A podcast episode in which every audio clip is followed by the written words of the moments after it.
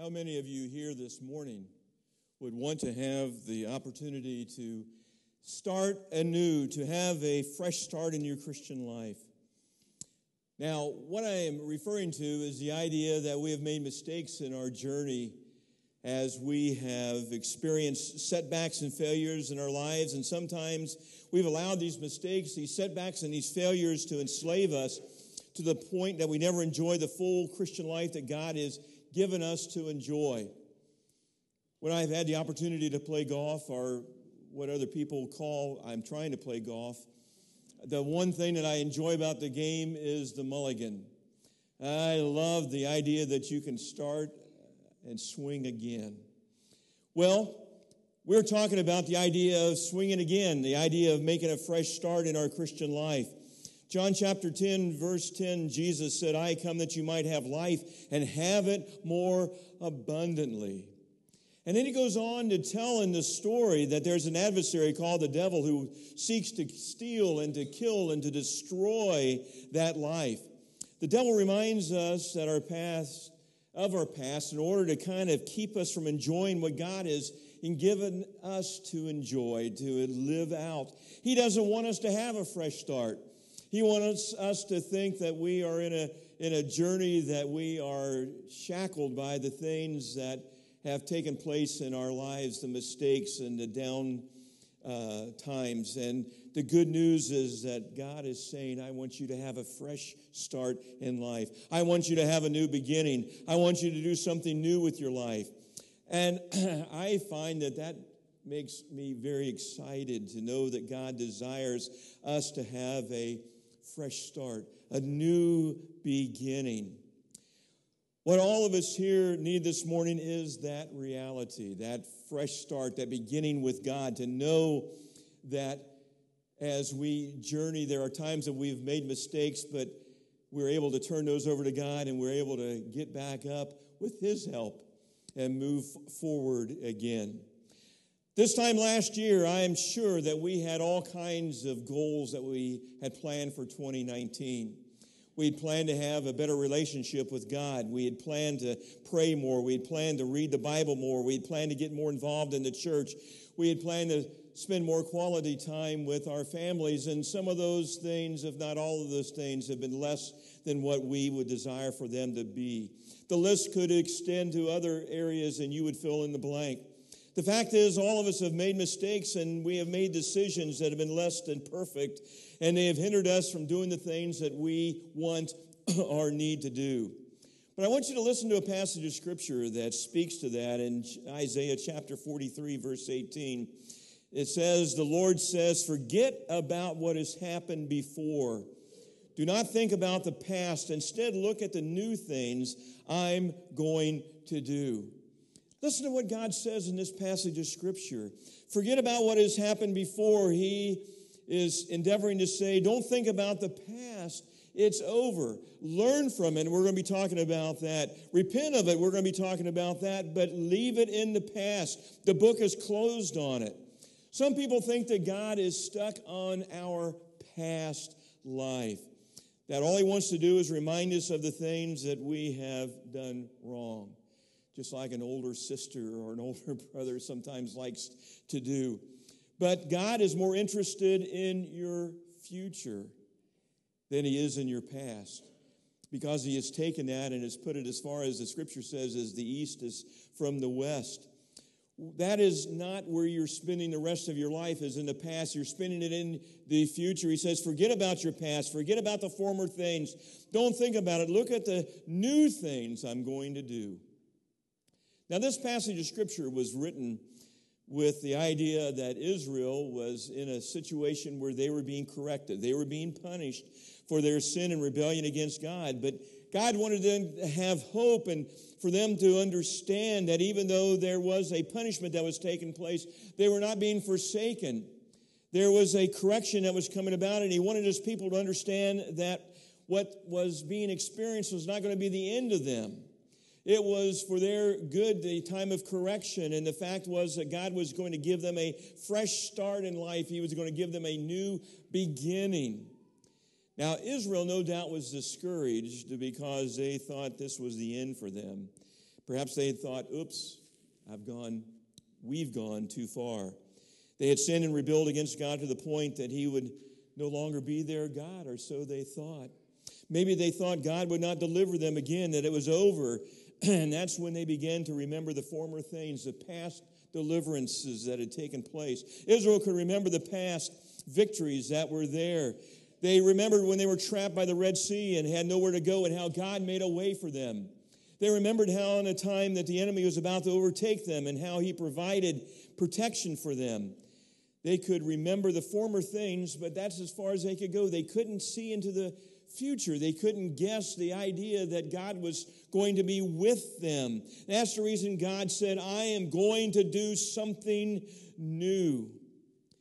Maybe that's where you are this morning.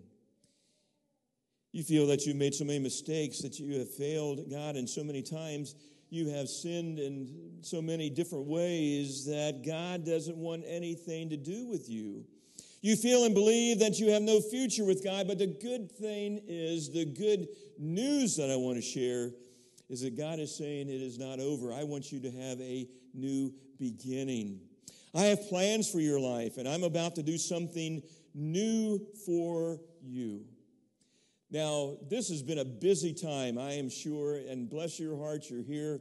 We're sharing together this last Sunday in December, but you have had time with family and friends, and you're still rattled about last night. I, I forget what happened. It's in the past, but uh, no, we, we know what happened. It, it, anyway, it was hard to take. We'll, we'll, we'll get over it. We're, we're tough. We're going to have a brand new, fresh start. Anyway, the reality is that you are in this time to share and to learn and to grow. And I have a very simple acrostic for an outline. Now, the scary part is it's five points. So I want you to bear with me, but it is something that goes pretty easily together. It's S T A R T, to start. And I hope you remember this, regardless of what kind of failure you've had in the past, whether it's been a financial failure, a relational failure, or a failure in your marriage, you've had a moral failure, you've blown it, and you've made some decisions that you are uh, ashamed of and hope that nobody ever finds out. Regardless of the failure it's been in your life, when we turn those things over to God, he forgives, he forgets, and we're able to move forward. The first of the S T A R T is stop. The word start, but I'm starting with stop. Stop making excuses. If I want a fresh start in my life, I have to stop making excuses for my failures.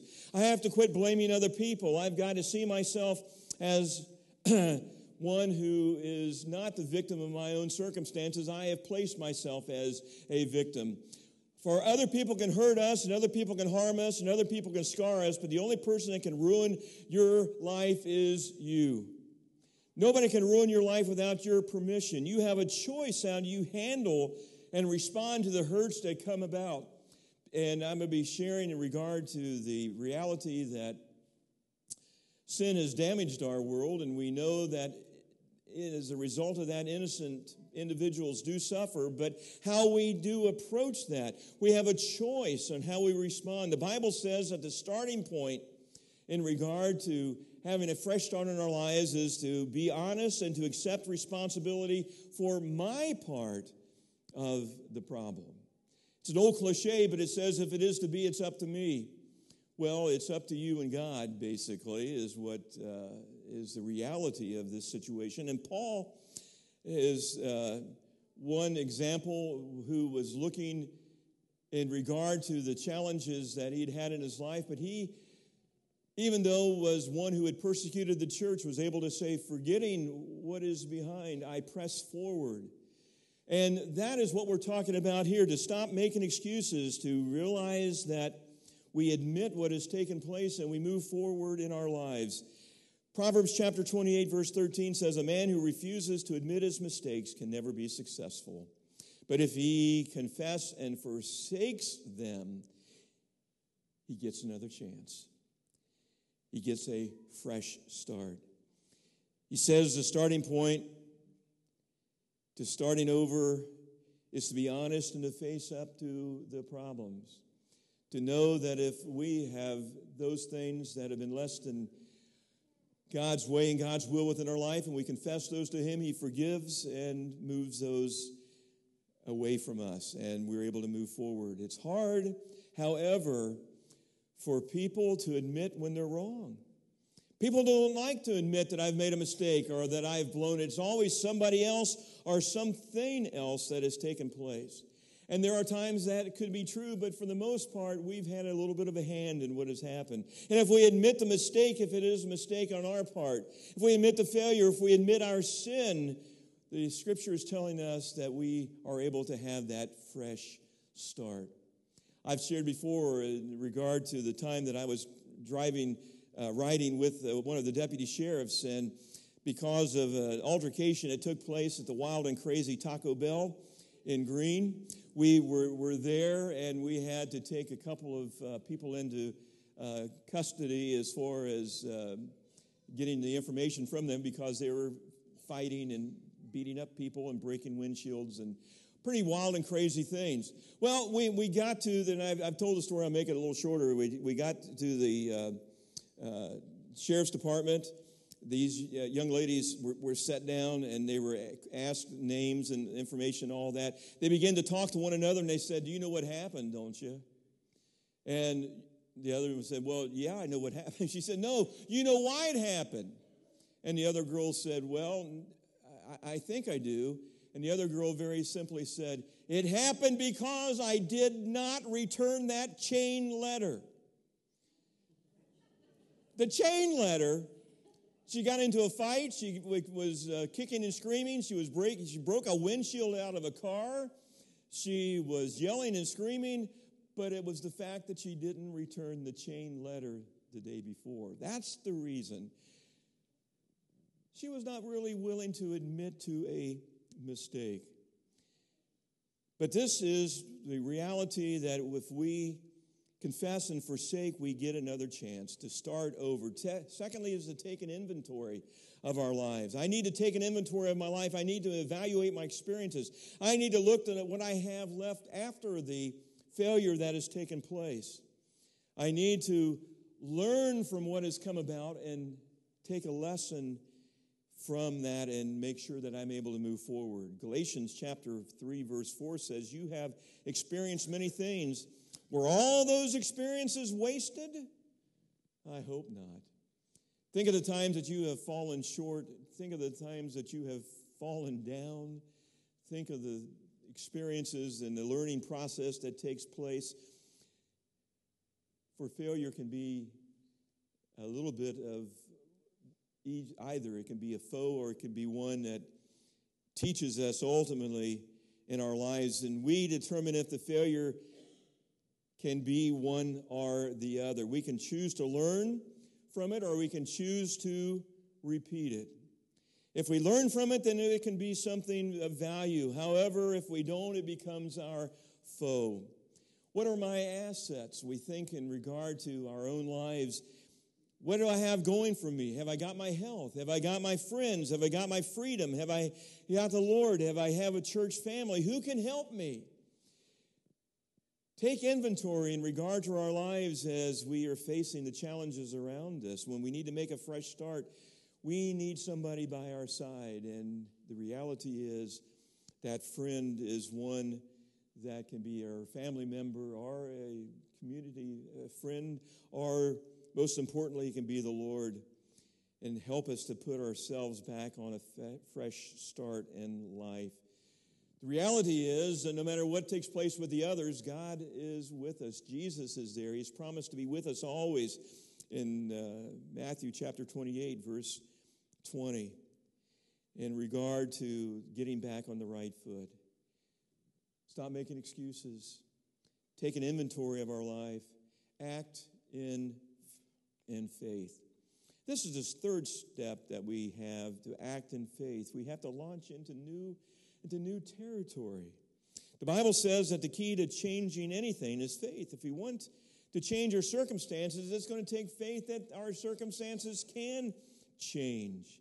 If we want to change our personality, it takes, uh, it takes faith. If we want to change anything in our lives, we're needing to Exercise faith. Jesus said in Matthew chapter nine, according to your faith, it will be done for you.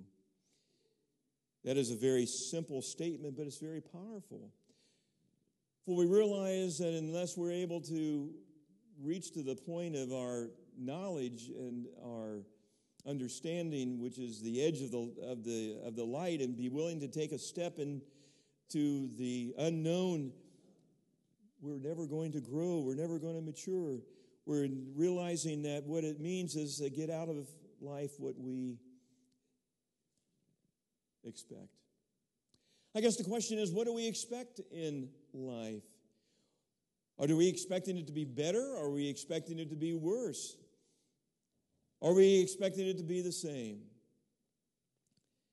If we act in faith, then we will do something positive to ensure that we don't repeat the same mistakes over and over and over again. In order for me to start acting in faith, it means that I have got to stop feeling sorry for myself. I've got to realize that it's not a poor me world. I know that there are things that happen to you and to me as a result of what has happened to the world because of sin. Life is unfair, and we say it often, life is unfair, and I have to share with you, life is unfair. Or else we'd be in a championship game. No, we won't talk. But who said life is fair? God never said it is. It's a world filled with the damage that the evil one has brought in, that Satan has brought about. And there is an unfairness that is there, but we have to go on with life anyway. We stop rehearsing the past, regretting the past, and we get on with the future and realize that the more time we spent regretting our past, the more our future is wasted. The more time we spent lamenting what has been, the more time we keep thinking, I wish that hadn't happened, and I wish I could change that. If only I could go back and reverse the clock and rewrite history. The more time that that is spent, the less is shared in the future and in what God desires for you to do. And if you're rehearsing and regretting, you're only making yourself miserable right now and doing the what ifs. You're sending yourself into a position of more of the same in the future. The way that you set yourself up for more failures by focusing on past. The more failures is by focusing upon past failures. For what you focus on is what you tend to reproduce within your life. What we need to do is to learn from the past and act in faith for the future and look to God for guidance. Act in faith, refocus. I need to refocus my thoughts if I want to change my life, if I want to get going again, if I want a fresh start. I need to rethink the ways that I think. I need to change my mind about a number of issues. Romans twelve, verse two says, be transformed by the renewing of your mind. If I have to refocus my thoughts to start over to get a fresh start, that means I need to quit thinking about the same old patterns. The memories that we are still rehearsing in our minds keep us from having a fresh start in life. We need to set those aside. The Bible says to let go, to let go of those things, to let go of those things. And the more we hold on to that memory and the more we rehearse it, it continues to hurt you today. And I want to tell you, it can't hurt you unless you give it permission. If you allow it to control you, you have to change your mind and let go and get rid of those painful, hurtful memories of shame and guilt and the other things. And to know that if God is able to forgive us, and He does, we should be able to forgive ourselves. Now, what is the best thing to focus on? Very simple. God's Word. Psalms one says, happy are those who are always meditating on God's Word. They're like trees along a river that do not dry up. They succeed in everything they do.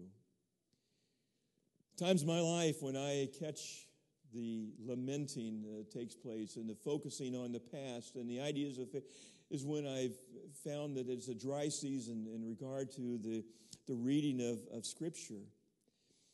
For this passage is reminding us that the idea of happiness is something that we really want in life.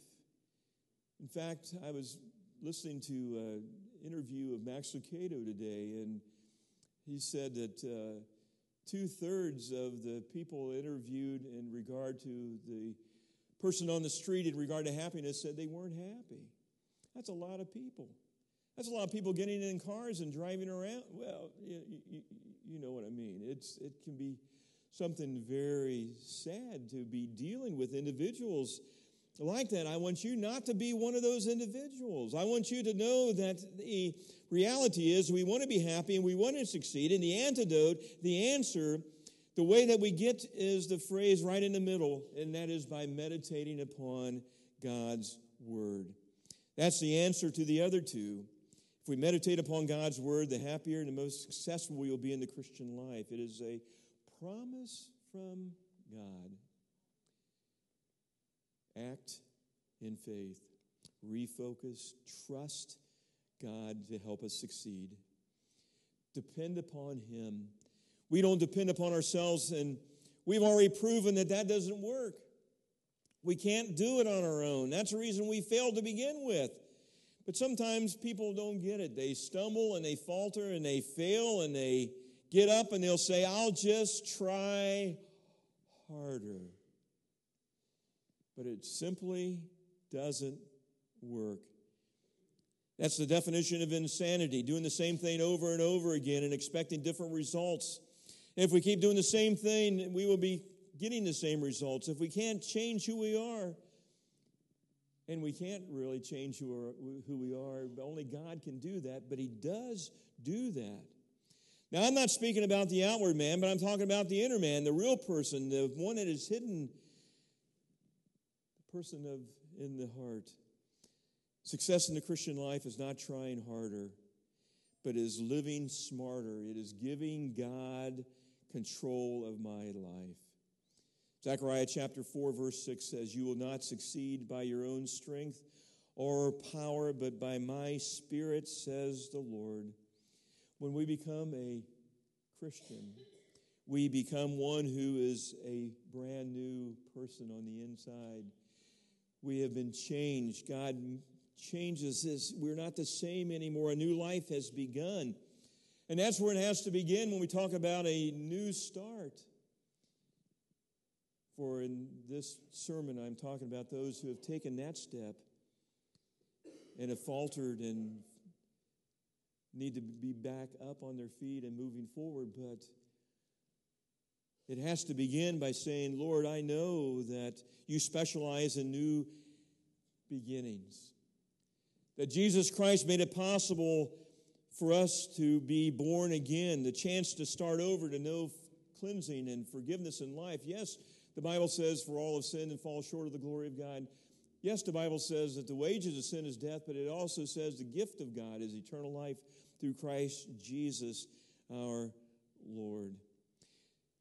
The idea, the opportunity, the privilege is that we're able to start over. And God says, I don't want you to turn over a new leaf. I want you to turn a whole new life over to me. Today in our time, we have realized that there might be that need in your journey, a fresh start, a new beginning, and to know that that is possible through Jesus Christ. Father, thank you for the message of life and love through your Son. Thank you that we know that we can have a new start by stepping back, not making excuses. Stop making excuses and take an inventory of those that are alongside friends and family, and most importantly, you, to act in faith, to refocus our thoughts, to trust in you. Lord, I would pray that if there are those who have never made that initial decision to accept Christ as Lord and Savior, to know that new start available. May today and now be that time to accept Jesus as Lord and Savior and King. And if that decision has taken place, may today be the time to recommit, to realize that you help us, you pick us up, set us forward on the journey of a fresh start. In Jesus' name I do pray.